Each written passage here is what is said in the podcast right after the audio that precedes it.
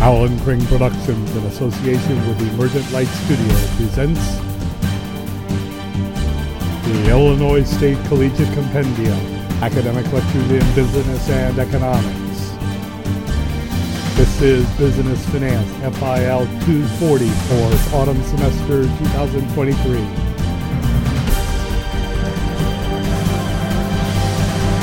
Today, project analysis.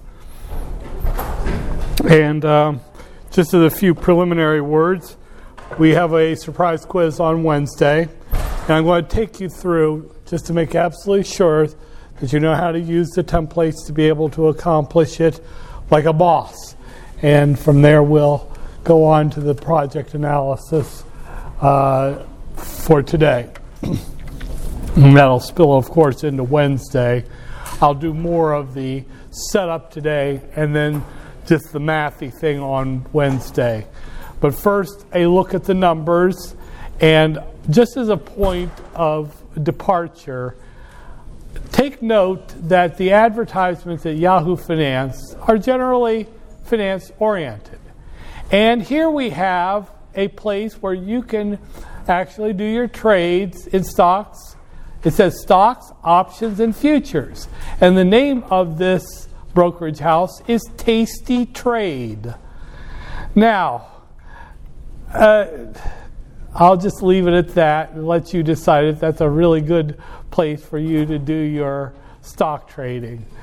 Uh, perhaps you get a meal with every uh, 100 shares you buy, something like that. But anyway, here we go. The S&P, uh, the there, this was a kind of a rocking session because first the, the market was up a little bit and then it dropped just around the end of the midday and then it managed to rally and there was a some more of a rally there at the end. About an hour and a half ago, the, the, these numbers were barely in the positive, just a, a hundredth, a couple hundredths of a percent but it did manage to find its um, wind in its sails. The Dow ended up about uh, one tenth of a percent up, whoop-de-doo, and the S&P 500 not quite two tenths of a percent, and the uh, Nasdaq up three tenths of a percent. So uh, qual- uh, I would qualify uh, this is a, was a bull day by saying it was about the weakest bull you could get. Now, as and notice here, interestingly enough, something happened at the end that's got the markets a little bit w- awakened. Uh, an hour and a half before the end of trading today, the S&P 500 was not even half. The volume was not even half of what it, what has been on a typical day but there was a surge there at the end, and it finished with about 2.2 billion shares against the average for the year over the past year of 3.7. So it's not spectacular at all. There's still a lot of skittishness among investors right now. They're keeping a lot of money in cash. Oil has uh, is well below that range of 82 to 88, and it dropped it tried to rally today and it finished down, uh, barely up. Interestingly enough, the price of gasoline has gone up a little bit at the retail level uh, today, and that probably is more that there is uh, that oil is being used to produce distillates because the price of diesel has been up quite uh, has been rather high lately. So they may be allocating more of the production to distillates for, for, for now. But if the prices stay down here, eventually you'll see gasoline prices being pretty darned uh, cheap, comparatively speaking. The gold bugs have w- backed off a lot, which kind of is an indication that they certainly don't see any economic apocalypse on the horizon. And the euro, uh, well, let me talk here the 10 year bond, the yield surged uh, up, whoa, almost uh, about 10 basis points, which means the price fell. Price felling, investors were getting out of, of bonds. Looks like a little of their money went into equities, but most of it's probably just going into cash as the investors want to uh, survey the landscape. Yields going up will slow down an economy, but this is a, this is just a one day thing. So we can hope that that will wane as the week goes along. The euro and the do- and the pound were appreciating into the midday, and then they just started to go down. Part of it's because our yields on interest rate uh, interest rate yields are going up. Stronger dollar, weaker euro, weaker uh, pound, and uh, well, that's interesting. The Japanese yen, we uh, no, it's weaker too. Yeah, I, I keep forgetting the yen is backwards, depreciating. Okay, so now over here, this is a couple of times recently I've seen this with the Nikkei. It popped on the opening bell and then it just floated there for the rest of the day. So there was news building before the bell, good news building before the bell, and the Nikkei 225 jumps. And then there's no more into good news, so it just floats right there where it was at the beginning, up two and two, uh, two and a third percent for the day, which is a good day. But I mean, all the good happened on the very opening bell. London is doing weird things. It just keeps uh, having these volatile sessions. It was up, then down, and then it surged, and then went down, up, down. It, it, there's a lot of volatility over there on in Great Britain, eh, and the London exchange is kind of having a hard time deciding whether it's a bull or a bear every day recently. Look at a few stocks just to have a look around to refresh your memory of how to do things and how to look at them. And I haven't looked at bank stocks recently, so let's look at Citigroup. One of the 10 too big to fail. Well, that's interesting because you've got a beta that is, but that's a high risk beta, 1.55, but it's undervalued. That PE ratio indicates an undervalued uh, stock and they're obviously quite profitable, $6.30 per share, and a nice dividend, almost 5% yield, dividend yield. So there you are. Kind of a hard call on that one. But just to remind you of you know, calcul- doing that calculation for capital gains and dividend yield and all that, we would take, if you bought it today, in a year, Yahoo is predicting 49, 48 per share divided by the current price, which you would buy it at a year before you sold it, 42.04 minus 1 equals, and then I multiply that by 100 to get a percent. And then I add in the dividend yield, 4.92%. Oh, that's decent. I mean, that's a high beta. Obviously, you you expect a high return on it. Twenty-two point six two percent. That's a that's a healthy yield if it lives up to this projection. Uh, I mean, it's one of those stocks. If you're a risk taker, Citigroup would be something you would look at.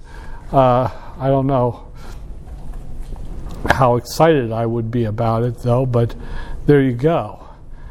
Now, trying to think what, oh, let's have a look at something completely different. I don't pay too much attention to the monsters of the earth, but let's look at Microsoft, MSFT. It's a rich person's stock, 356.53 per share, up more than a percent today. So, but it's lost it's lost a lot of that ground, or at least it's lost some of that ground in the um, aftermarket trading. But anyway, as you can see, it's relatively safe stock at beta of 0.88, somewhat overvalued. It got, and it's got a, kind of a crappy dividend, 0.85%. But it's a pro- obviously it's a profitable company. So let's look at what we would get uh, one year holding uh, period return, total return on this one. we'd have 370, 22 in a year divided by the current price you'd buy it at, it's 350, 356, 53 minus 1. And then you times that by 100. And then you add the dividend yield, 8.85%. So you get a total holding period return of a lousy 4.69%.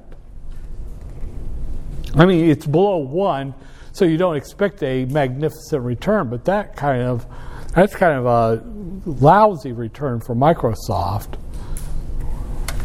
Didn't see that coming. But yeah, so there you go.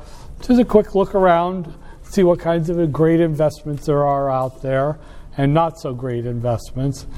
But right now we're kind of looking at a period where the markets are trying to decide whether they should keep bull, uh, being bullish or if they want to back down from that. Who knows? I want to show you something here. Let me get this off. Uh, this is for quiz type stuff and uh, final. And I talked about this last time, but when you look at the weighted average cost of capital, weighted average cost of capital versus the percent of debt in the capital structure.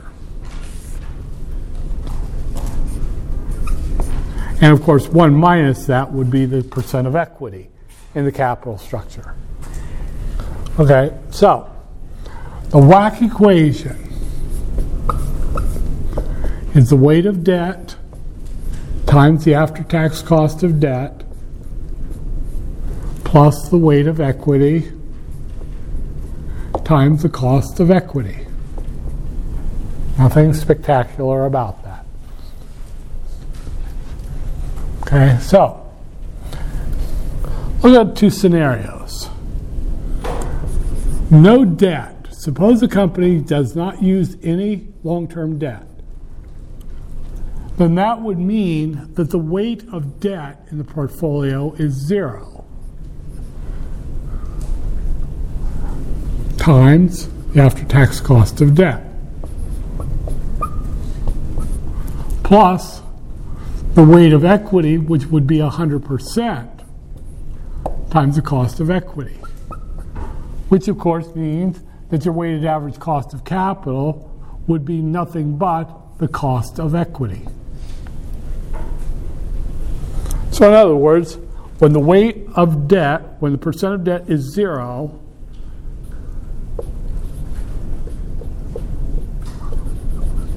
The weighted average cost of capital is just the cost of equity.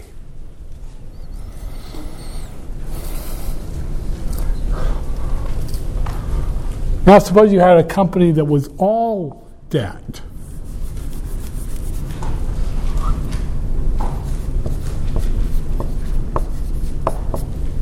Suppose you had one that was all debt.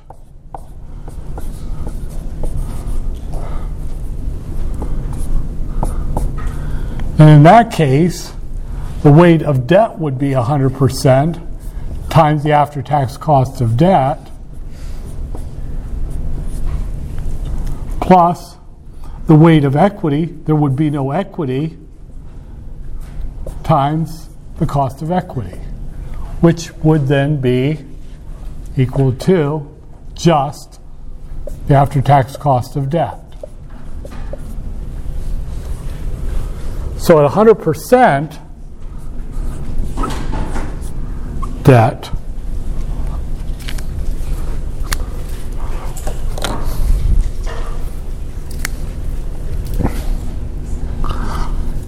you would have just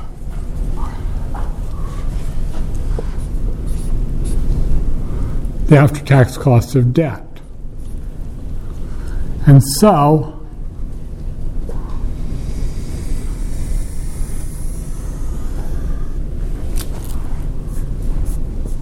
That would be the weighted average cost of capital curve. It isn't a straight line because As you use more and more debt, the cost of debt brings is cheap, so your weighted average cost of capital goes down. But there's a point where you, a company borrows so much that it begins to get a high default premium in its in its debt cost. And so eventually it starts to turn around. The bottoming out point is called the optimal capital structure. It's the combination of debt and equity that minimizes the weighted average cost of capital.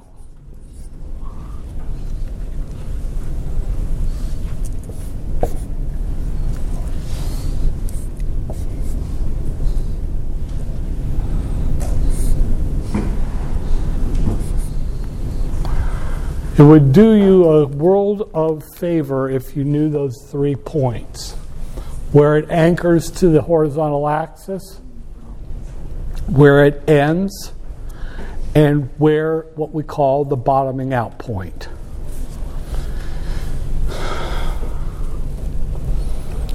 It would be worth your while to, to know those three values.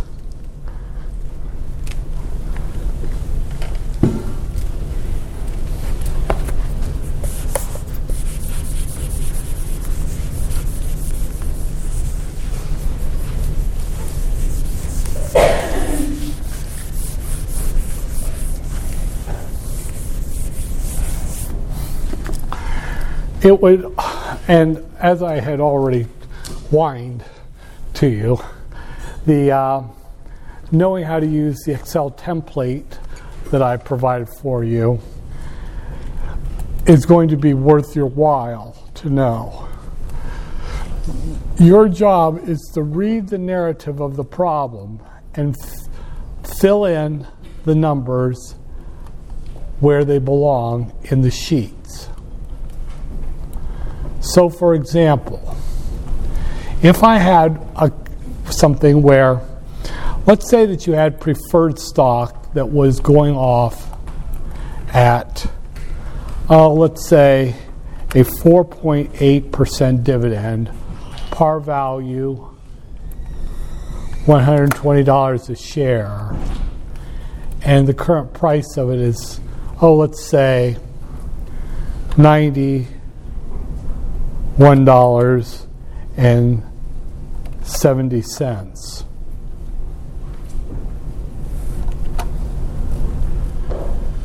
Now, interestingly enough, your book, the homework problems, always gave you the next period dividend instead of the current dividend that you would have to grow one period.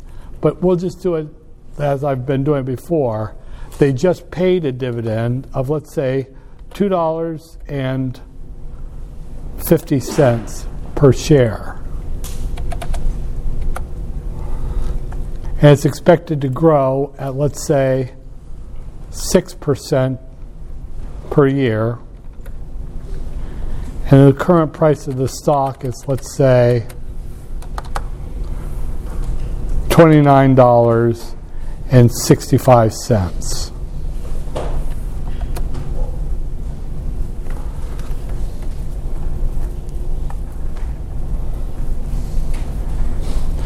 Now, the bond narrative, I'll give you a price on the 100 for the bond. Let's say that the price of the bond right now is floating at 105.50 And this one, let's make it due in 2029. And it pays a coupon of 5.75%.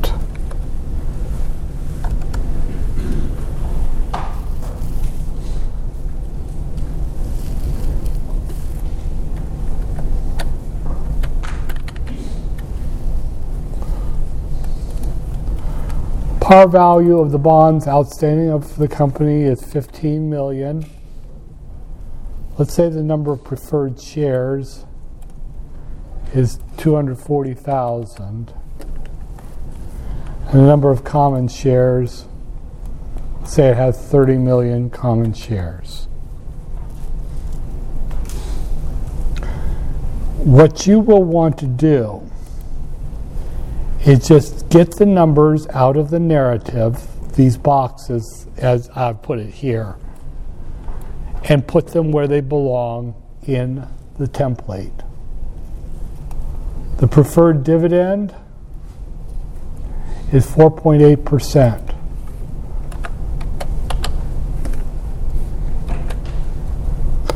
The price of the par value of the stock is $120.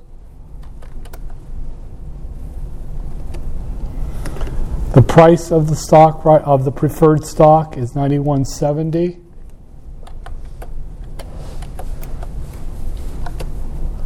The number of preferred shares, which you find over here, is kind of a hodgepodge. 24, 240,000. And the common dividend they just paid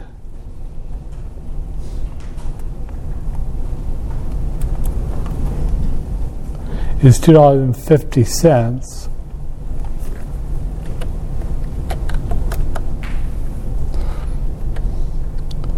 The growth rate of the common stock is 6%, and the current price is $29.65.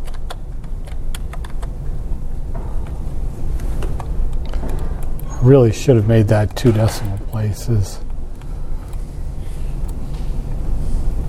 Now the bond. The bond matures in six years. So we put in six for the term. The coupon is 5.75%. The price on the 100 is 105.50.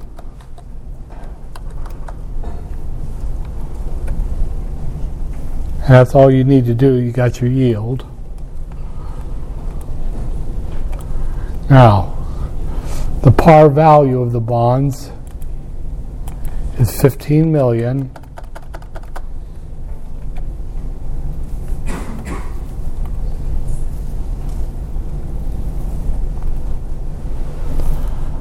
The price of the bonds will calculate itself.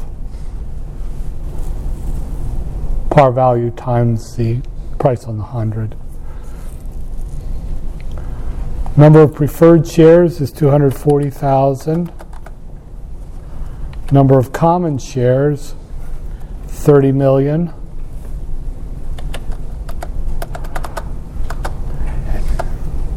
And you don't need to worry about new common, new issue. And there's your weighted average cost of capital. All you have to do is put the numbers in the right places, and the weighted average cost of capital will calculate out.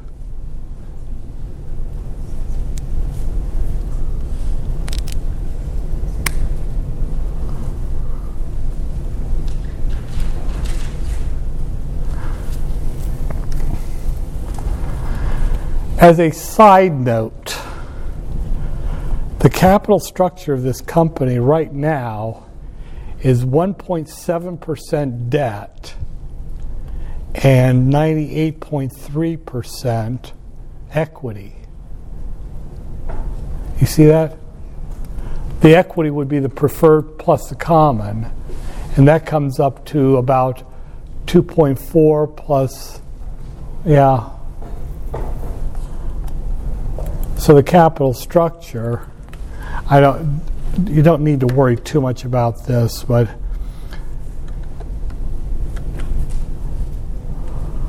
that divided by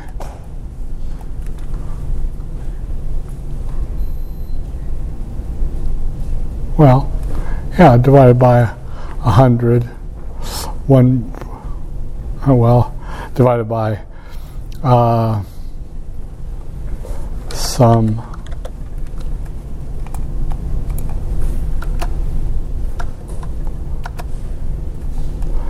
And the weight of equity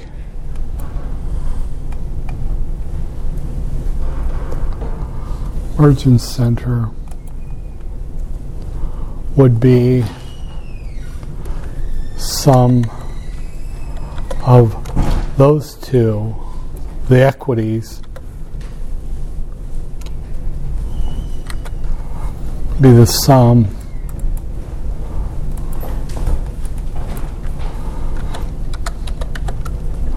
of the equities divided by, whoops, close the parenthesis, divided by the sum of all of them.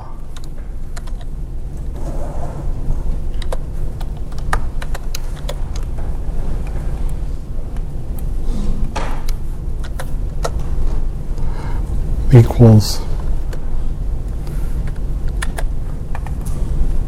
percentages sum of the equities divided by the sum of all of them. Oh, those are supposed to be percents. I don't get that at all. Why is that doing that? Let's try it again. Equals the sum of, whoops, those two divided by the sum of all three of them. There we go.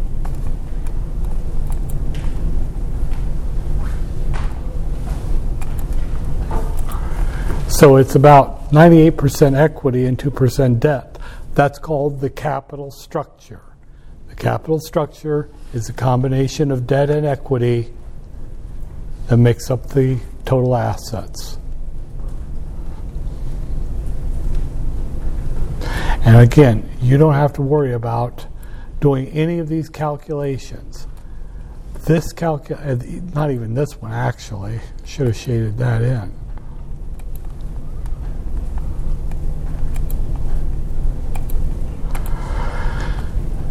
These will calculate themselves. All you have to do is get all of the numbers into their boxes, and then it does it itself. So, I am going to give you 20 minutes for this quiz just to make sure that you have enough time to sort out the numbers and put them in the right places. That's the main thing. Yeah. That thing that I did up here? Up at the top. Yeah. Right there, that? The second one. Well, all I did in this one was okay, I said, okay, the debt to the total assets would be that number divided by that. Matter of fact, I can even make it easier. I can say, okay, why won't that delete? I'll just say, what in the world Oh. I unplugged my. Wait. Why is this sucking? Ah. There. Sorry about that. Let's try that again. Nope. Oh.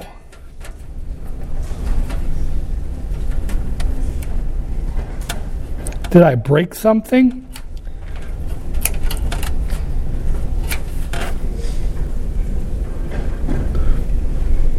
What I just do?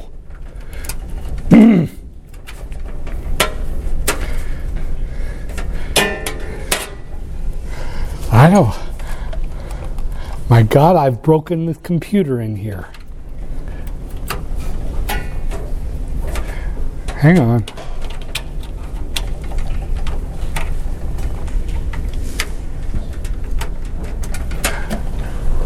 There. See if it's.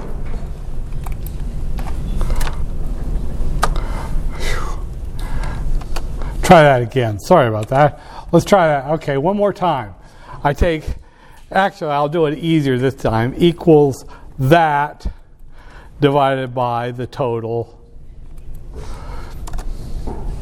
Try that again. Equals that. No, I'm sorry. Equals that divided by the total. And then this one is equal to the sum of the two equity parts, the um, preferred stock plus the dividend stock, uh, preferred stock plus the common stock divided by the total. That's it. Well, that was awkward. I almost broke their computer. I kicked it out of its USB port, the keyboard. Anyway, uh, so like I said, if you just put the numbers in, you'll get the answer that you want out. And think about it this way if you get a WACC, the WACC should be in a range between maybe, it shouldn't be much anything lower than about 6 to 8 percent. It shouldn't be anything higher than 18 to 20 percent. It should be in a so if you get something in that range, at least you know that you're you've got a chance at being right. Okay. Now, just feel free to try some numbers of your own. Just play with the worksheet. Obviously, don't save what you've done. But just work with it. Just make sure that you know how to put the numbers in the right places. And you shouldn't have a problem with the uh, problem well, I guess it's a problem, but you shouldn't have much of a problem with the problems on the exam, on the quiz that do this. It'll look like you're a hero because it's the narrative describes all these different parts of the company, the stock, the prices, and the bonds, and their uh, that that's uh, their coupons and all that kind of time to maturity. So it should work out that you get a right answer for a problem that looks absolutely beastly. Okay, enough of that. This is project analysis.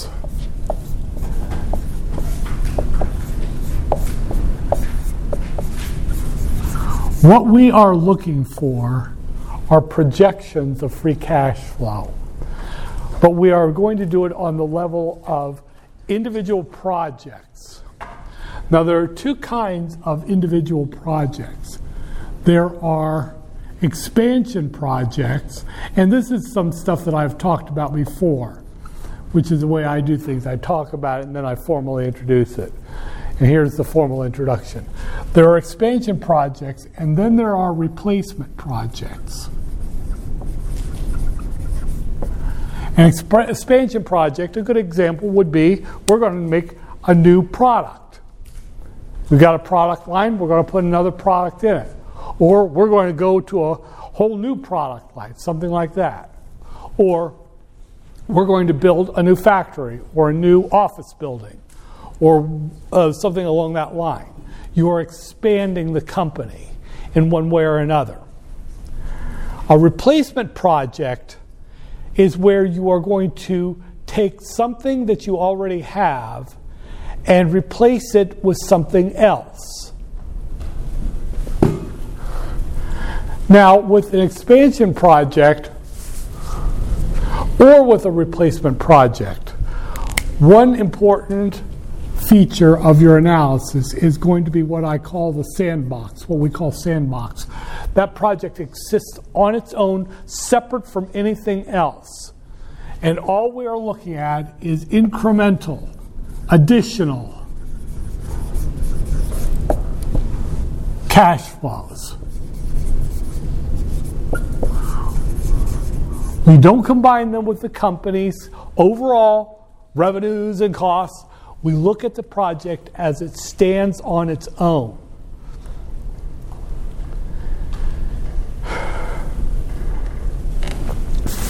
Now, the only times when you might spill out of the sandbox is if you've got a product, if you have a product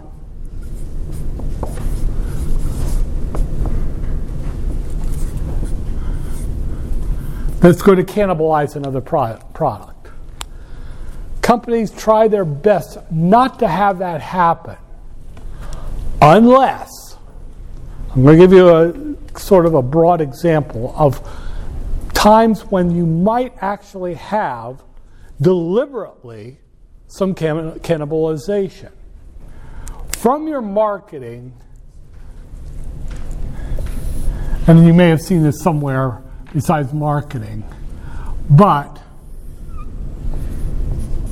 when you look at proj- products, over time, you're going to have an introductory phase where you don't get hardly any sales. But then you're going to have a growth phase, and then the maturity phase, and the decline phase. This is the introductory phase. You're bringing the product to the shelves, and you're trying to get people to buy it. Notice it. First, you've got to get people to notice it. This will be the, when the people begin to start buying it more. More buyers, growing market share, whatever you want to call it. And then you've got this maturity phase. Sometimes I've used, I use an old term, which I don't know is even around now the cash cow. It's just there. You're not growing it, you're not taking market share, it just exists. It's just there. You've got a loyal following for it. And of course, this is when the barbarians are coming to the gates with their new and improved knockoffs of your product. And eventually, you start sliding into this decline phase.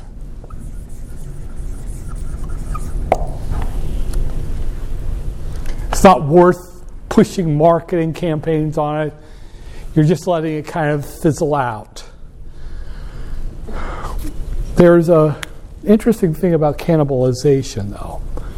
Sometimes what you'll do is you'll bring a new product to market during the decline phase of a product that is like it, simply because you can then bring a little more slowly your customers from the old one to the new one. And of course, what that will do is that will steepen this decline phase.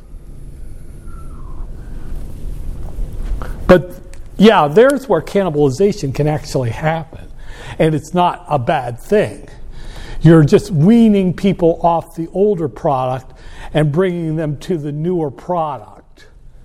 So, uh, cannibalization isn't a totally negative term. Now, the other thing that you can sometimes do is have a synergy where a new product is actually working to increase revenues of an older product, increase customer um, embrace.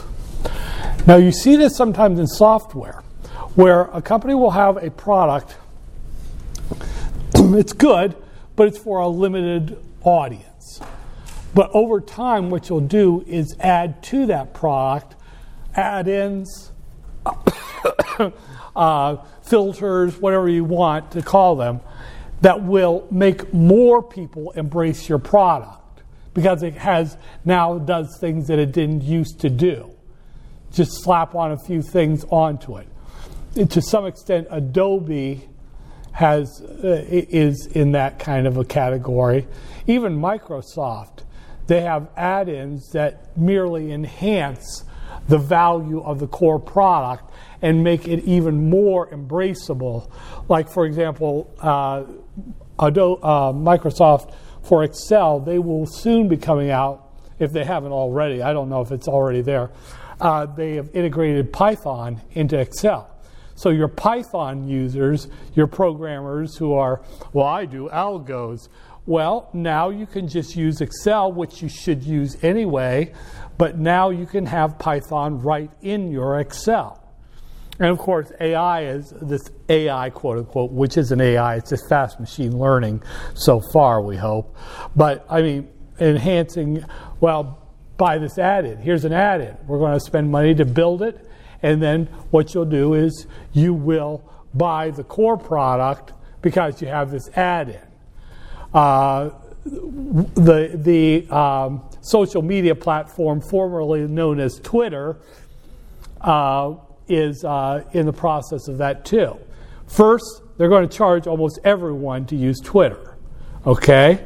But then they're going to throw in with it their work they're doing on a, a proprietary AI.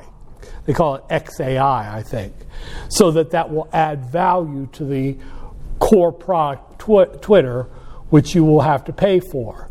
Right now, if you want any possibility of notice, you have to pay a fee of what is it, eight ninety nine a month, and soon anyone who uses Twitter, even if you don't pay the premium fee, you'll have to pay a dollar to be on Twitter.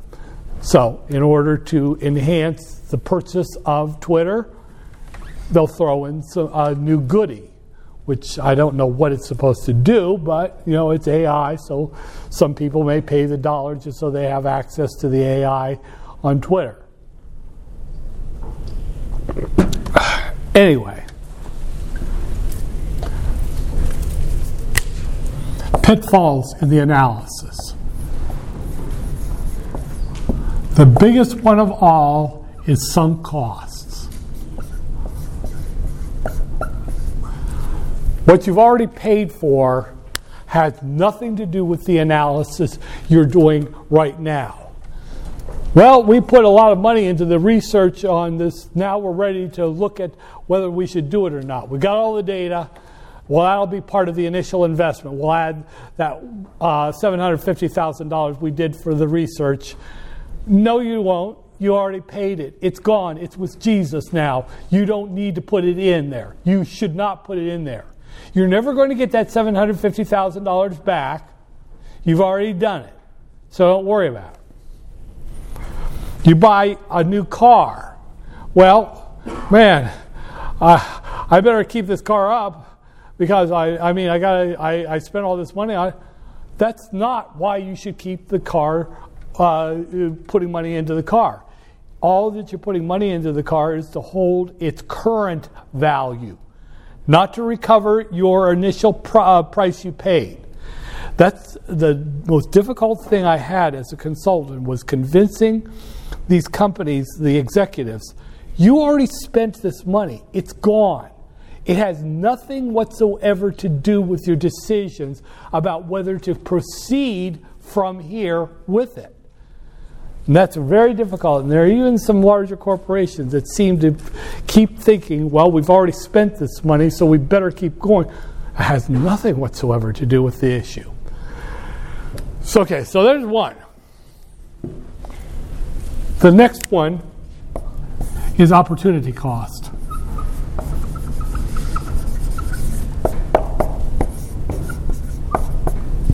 What else could you have done? The example that I keep going back to, which I probably used right here. The, uh, a city decides to throw the money, taxpayer money, into building a, some kind of a an entertainment venue, an arena, or a stadium. And you and I saw this. I've seen this several times, and one I was in the direct line of fire of it because I asked the wrong question. Where are the costs of the land that you're going to put this arena on? Well, we already have the land, so that's a cost we can avoid. no, it's not. You could have sold the land. The fact that you're going to build an arena on it means that you gave up the best alternative, which would have been to sell it. That piece of land would have gone for about $3 million. So that's $3 million addition in that you will add to the initial investment of building the daggone thing. That's a common mistake. And it falls into the category of a somewhat broader idea of indirect costs, the hidden costs, the costs you don't see that are still there, but you ignore them. And that can be a killer on a project. You think, you think you're saving money, but you're not because you are using resources at the same time. We oh, well, we've got, already got our director chosen. We're going to just shift this guy over here. He doesn't have enough to do in his current job. Well, what's his salary? It's $90,000 a year. Well, that's $90,000 per year added to the wages and salaries. Well, no, because we already have him on board. No, you are moving him, you are using him for this project. So that's $90,000 each year added to the costs. It's hard to, uh, for people outside of our world to understand those kinds of concepts. The do it yourselfer who does something, well, I would have paid $500 for this. Uh, it took me about 100 hours to do it. Well, how much do you make an hour at your job? About $30 an hour. 30 times 100 is $3,000. And you think you saved money? No, you blew a lot of money. You creamed yourself on money. But people don't think about it that way. Okay, that's fine. But keep in mind, these are all part of what you will probably have to do at some point You'll have to be one of those people who is looking through these. What, no matter whether you're in finance or marketing or whatever, or production, uh, you have to think about these things and find out what the full cost is. If you don't, you'll, no one will notice until the project dies from losses, as happens with these arenas. City after city gets suckered in because they don't look at full cost the direct plus the indirect costs. And then, just like somewhere around this area, you have, oh, we lost another $2 million this year. We're, we're really, uh, yeah, and that's $2 million that you owe back to the taxpayers because you screwed up on the look, on the forward look on the project. A little bit, just for your purposes. Okay, now.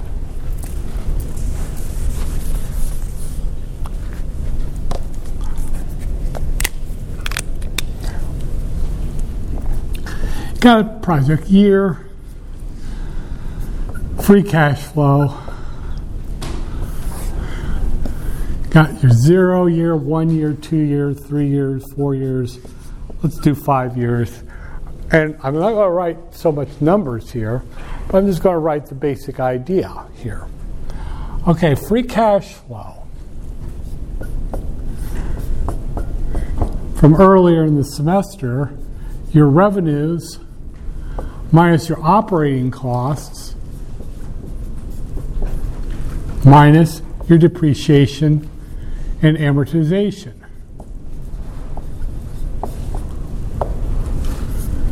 Times 1 minus your tax rate, which is right now 0.21. Thanks to the Tax Act of 19 of 2017. Okay.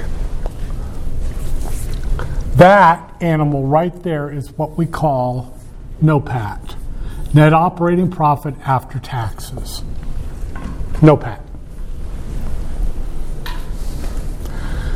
And then, so free cash flow is going to be NOPAT. Now you add back in the depreciation and amortization because it never really happened. All you have it there for is because it's a tax shield.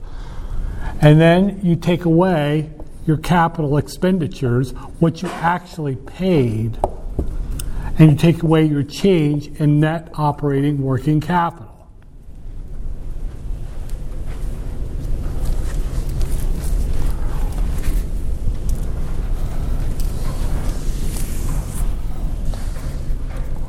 So, now, net operating working capital is just your current operating assets minus your current operating liabilities. And for the purposes of a course like this, we don't distinguish between what is operating current and what is non operating current. They're pretty much about the same for most cases anyway. And the change in net operating working capital is net operating working capital in the current period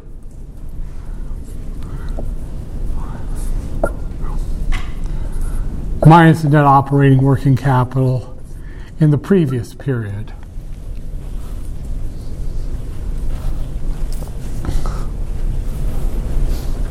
Stop for a minute and let you breathe here while I talk a little bit. Current assets and current liabilities. At the beginning of a project, well, let's say it's a product. Before that product hits the shelves, you've got to build the inventory for it. So that's a change. Say you had your, your, your company has inventory of $10 million. Well, you're figuring that your first year of sales are going to be about would justify about $2 million in additional inventory. So your current assets go up against your current liabilities. That is a drain on your cash flow. Another thing that's going to happen on the current asset side is your receivables. You want to get people to buy, uh, get the product bought. You might, you will have your receivables will go up. So, in other words, your revenues are going to overstate what happens because you'll have some of that will show up just as receivables, not cash. So, that would be a drain. So, in other words, current assets going up against current liabilities will be a drain on free cash flow. The change in net, work, uh, net operating working capital increasing is a drain on free cash flow. Similarly, though, well, you got suppliers get uh, sending you stuff, so you're going to have your payables go up, your accounts payable go up. That means that your expense you report in accounting overstates what really happened in cash flow. So your current liabilities going up would be an addition to free cash flow. You did that on the first test. I gave you one of those, and I'll probably try it again on the on the final. But anyway, so you have this kind of complex thing going on. You'll have your initial investment at the beginning. The capital, in other words, capital expenditures is going to be the big 800 pound gorilla. You won't have any real revenues or operating costs so much. You won't have any depreciation or amortization yet. So, this is going to be dominated by the capital expenditures and by the net operating working capital increasing. Now, at the end of the project, suppose that you got a product and you're going to run it for, let's say, five years. In the last year, your inventories, you're going to kill them off. So that decline in inventories is going to be a source of free cash flow. But anyway, you'll have your initial investment, which will include, will be dominated by capital expenditures and change in net operating working capital. Those will be the big ones. And then you'll be cruising along, free cash flow, one, free cash flow, two, as these kick in and you don't do much capital expenditure, and hopefully that stabilizes. Although, if the product is in its growth phase, you'll probably add more inventory than you pull out year to year as you need more inventory to satisfy increasing demand. But one way or the other, free cash flow, three, free cash flow, four, and then here at the end, some odd things can happen. One thing is that revenues will be declining and your variable costs will be declining. Depreciation and amortization, I'll talk about in a minute. But there will be these other animals showing up. The capital expenditures may switch to positive because salvage value.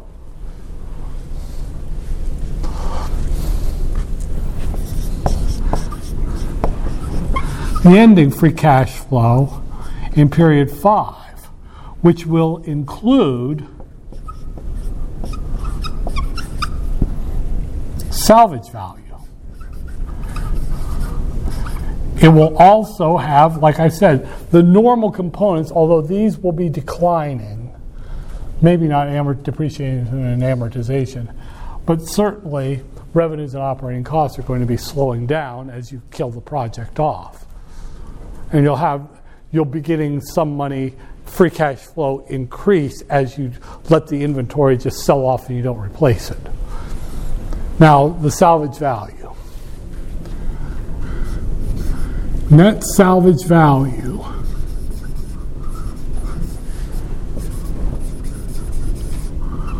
Will be the gross salvage, how much you sell it for,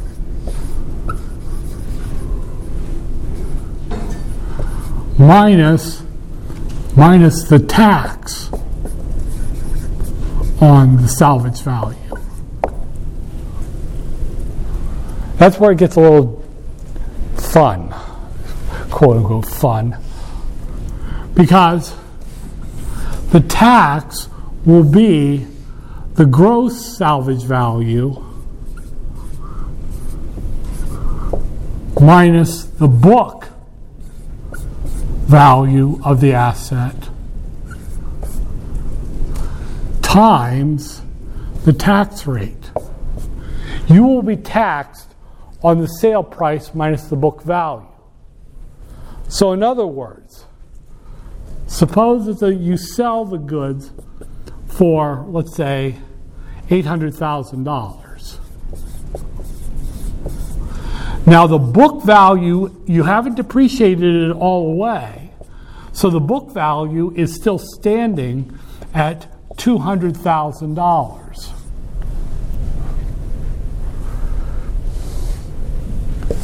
So, net salvage value is going to be $600,000. The tax on that at 21% makes your net salvage value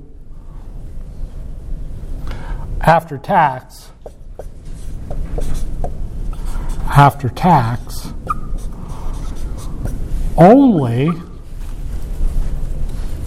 I'm not even going to try to do that in my head. I'm going to have a calculator here and take 600,000 times 0.21. 126,000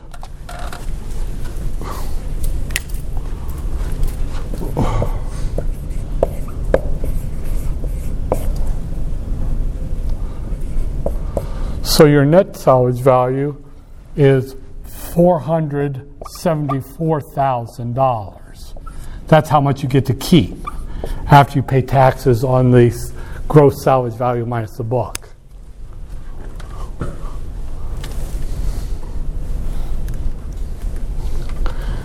A couple of pointers here. And I'll go through this again. So don't sweat that part. But a couple of pointers here about this. Notice that the longer you keep the asset, the more of the depreciation, you, you, the closer you're getting to a book value of zero. Because you're, you've got have more years that you're depreciating it. So that means that you will be exposed to more tax the longer you keep it so your net will be lower. Another interesting part of this just a little, not too long history. Back when I was, even when I was uh, founding my own company, this last one, which is still alive for some reason, uh, the num- there, there were in that time some assets which you could depreciate the whole amount in one year. I think it was called Schedule 179. It was a very short list, though, of uh, types of assets that you could, okay, just knock it off as an expense. First year, the whole thing. Uh, and the, there was a list, there was a schedule. This is something on the list, this is a, the, of assets that you could wipe out the whole salvage value. Now, interestingly enough, over time, that list has increased quite a bit. The, the assets that can be uh, expensed all at once at, uh, in the year of purchase.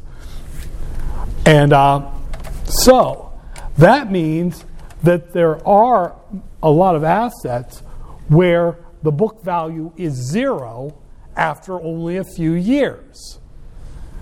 And so that essentially increases the tax exposure of the salvage value sale. Well, we've got this equipment. We've, we're closing down the project. We're in year five, and we're going to close down the project. Okay, we're going to sell the stuff for uh, $600,000. Well, we, if under the old rules, well, we get to subtract 126,000 of that, and so we pay tax only on 474,000. But these days, you might find out that after five years, well, we we expense the whole asset at, on the first year. So there's a book value of zero. So you pay tax on the entire amount that you sell the stuff for at the end of the project. So that accelerate that super accelerated uh, uh, depreciation has has the effect of making more uh, of causing you to pay more tax on the stuff at the end of the project you sell. It's just the way it is. Okay. So, taken all together, we construct the free cash flow stream following all this stuff that we're going to do the NOPAT minus capital expenditures minus change in net operating working capital year to year and then we come up with the uh, these numbers here and then we just take the net present value that's the end of the problem. We just take the NPV of the project or the internal rate of return, uh, if, if you will, and there's the end of the project, right? There, there's the end of our analysis. It, in talking about it, it's kind of complicated, but like as an Excel routine or something like that, it's not all that bad.